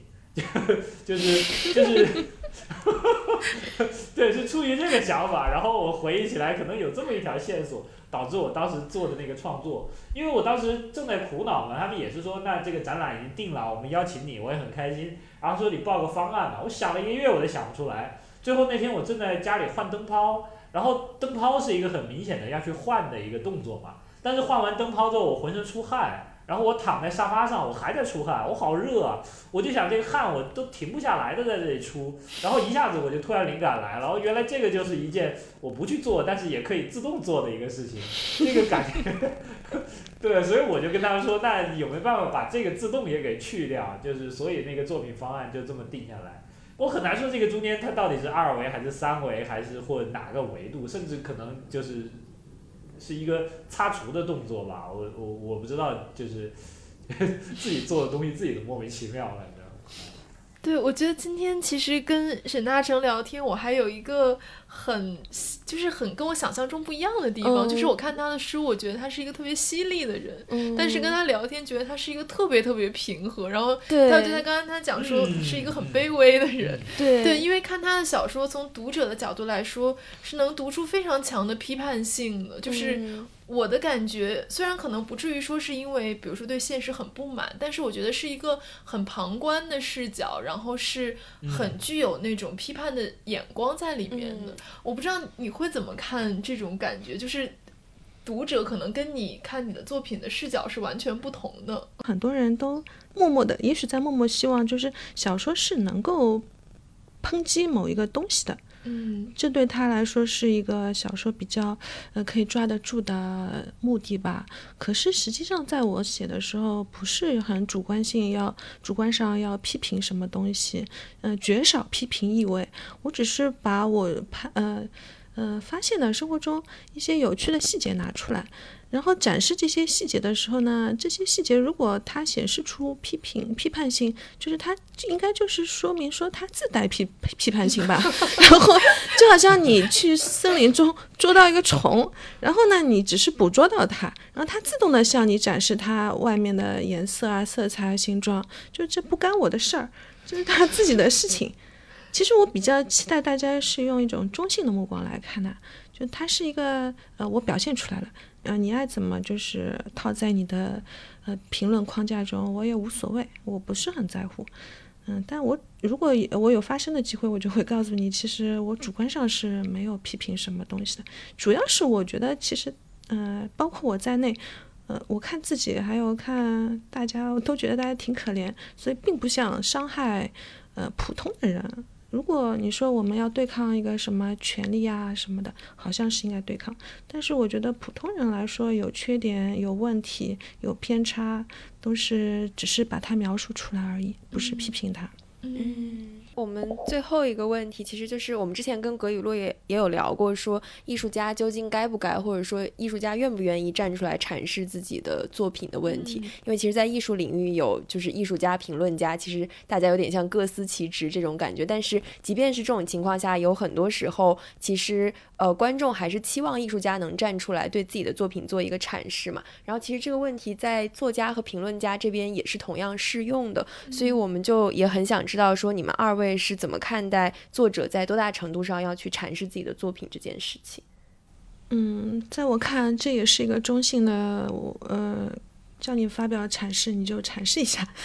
嗯、不叫你阐释呢，你不想阐释也就不阐释，就是无所谓。嗯但是就像我前面说的，这种东西就像天上的星星，你已经创作好了，它是以前作品发出来的光，我现在说它不不太准确。最好是让别人阐释，别人不想阐释，我觉得也无所谓。我在豆瓣上会看到一些作者自己和评论普通的读者吵起来了，我心想何必呢？嗯，我确实觉得不需要。嗯，葛雨露觉得嘞？我个人觉得回答一下，提供一个理解的路径是，它不是艺术家的职责吧，也不是作家的职责。我觉得它是它有点像是一个分享者的一个职责，就是就是呃提供一个分享的路径，可能对观众友善一点。但究竟这路径能有多大的用，我倒没有太大的看法。我觉得大多数情况下也没什么用。因为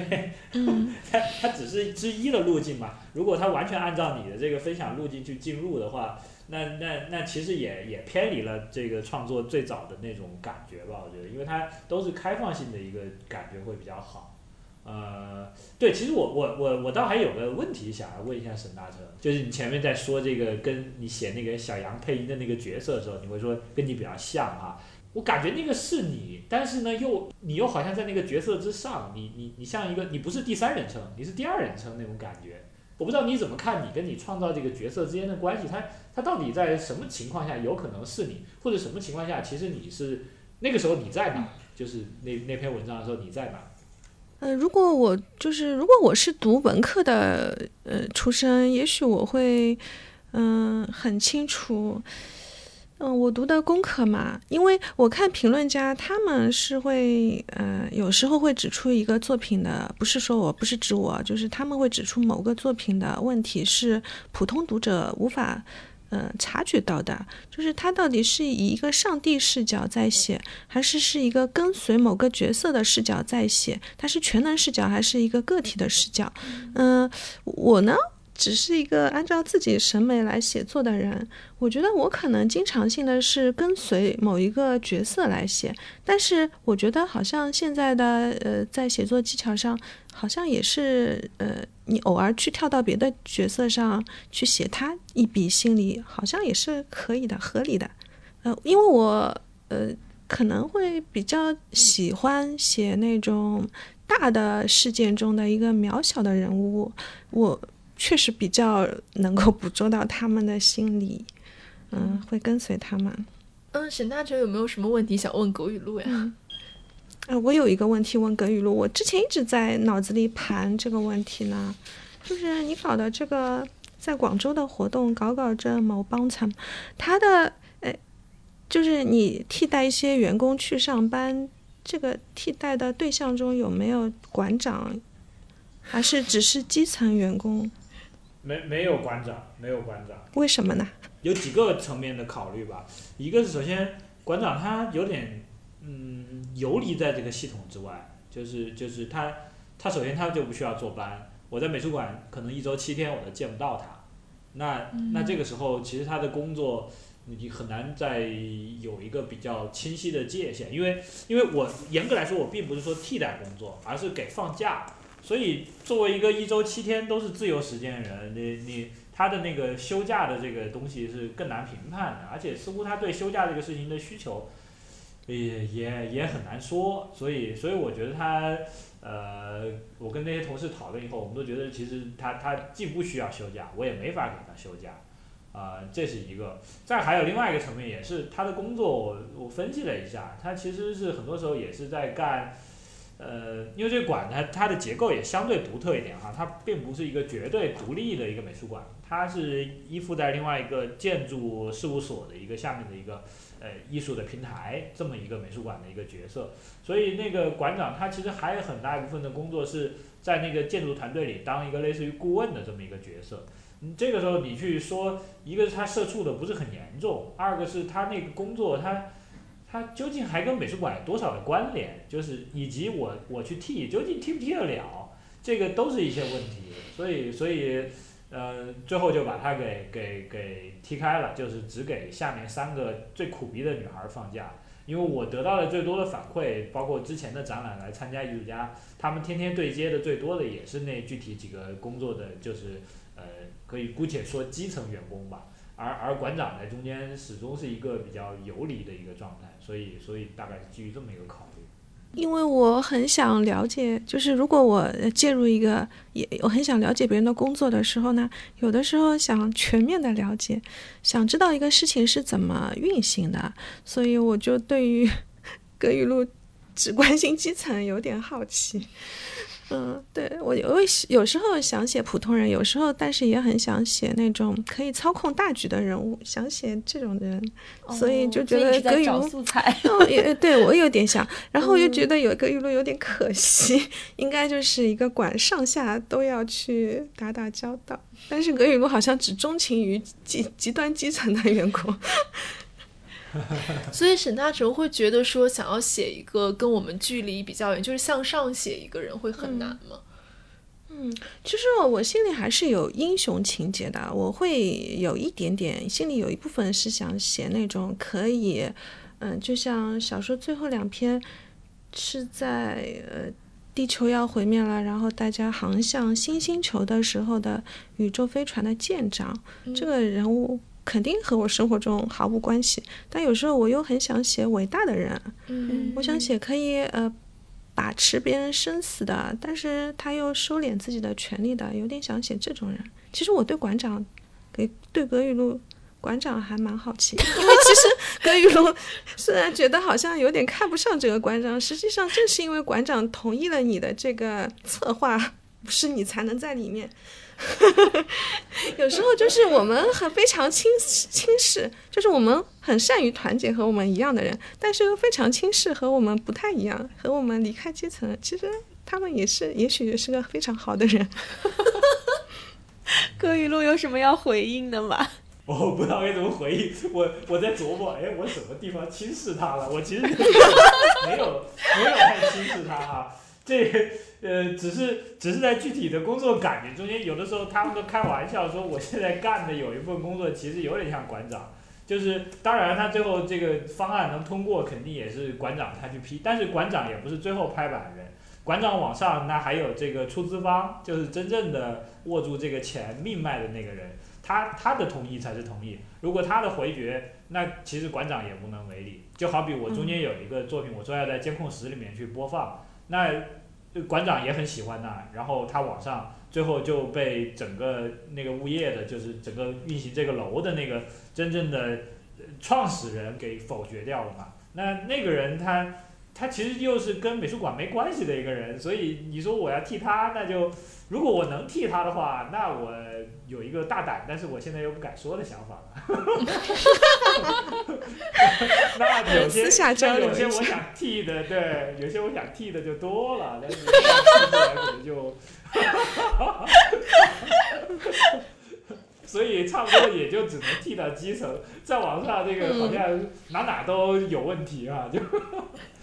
嗯，我觉得这个还挺有意思。其实有点像扣回这个主题，就是可能对于一个艺术家来说，他虽然就是比如说像沈大成理解，他是在一个三维的层面操作，但有的时候他的限制反而比写小说的人要多。就是可能写小说的人，他可以真的去在自己的小说里面去想象，我可以替换任何我想替换的人或者怎么样。我觉得还挺有意思的。对啊，是的，对，是的，是的，嗯。好，那我们今天的节目差不多就到这里。其实非常非常开心这一期，对对对。然后我觉得是两位碰撞出了一些非常神奇的 火花和化学反应。是的，我也有点颠覆对沈大成的印象。我觉得他其实是一个非常务实的写作者。是的，嗯，就是我们看看他的小说里面好像有很多天马行空的这样的东西，但他其实所有的出发点其实都是一些很实际的、很 practical 的这样的一种想法。嗯对，我觉得还挺有意思的。我觉得他对自己的定位就是说他是一个小职员作家，我觉得还蛮有意思，也很准确。其实是的，是的。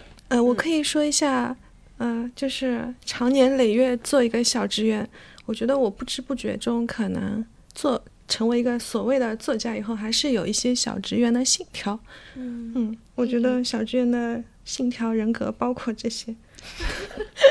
就是要尊重规则，实在的考虑问题，解决问题。然后察言观色，保持卑微和合作的态度，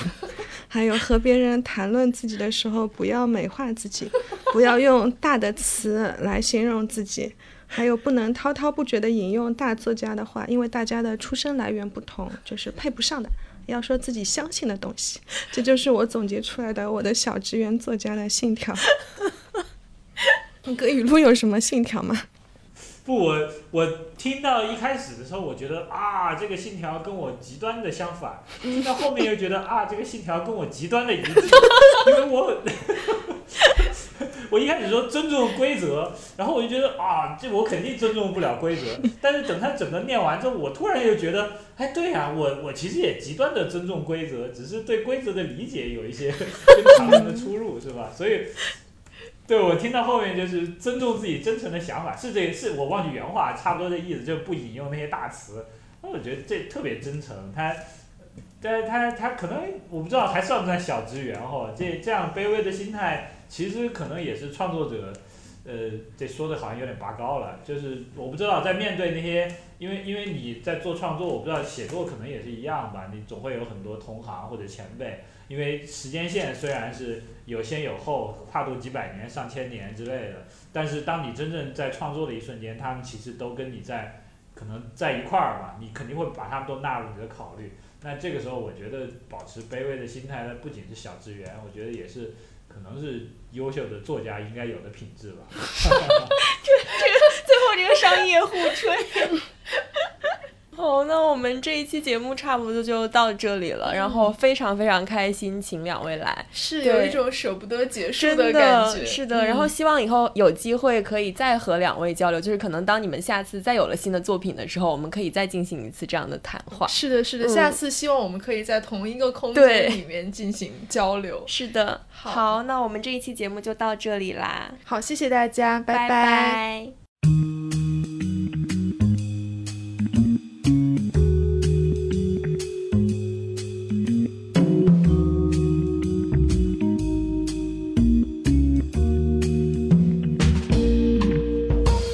感谢大家收听随机波动和宝珀理想国文学奖合作的特别节目，也希望大家持续关注这一系列。微博搜索随机波动 （Stochastic Volatility） 并转发本期节目，即有机会获得本月二十八日在北京举行的颁奖典礼入场券一张。我们下期再见。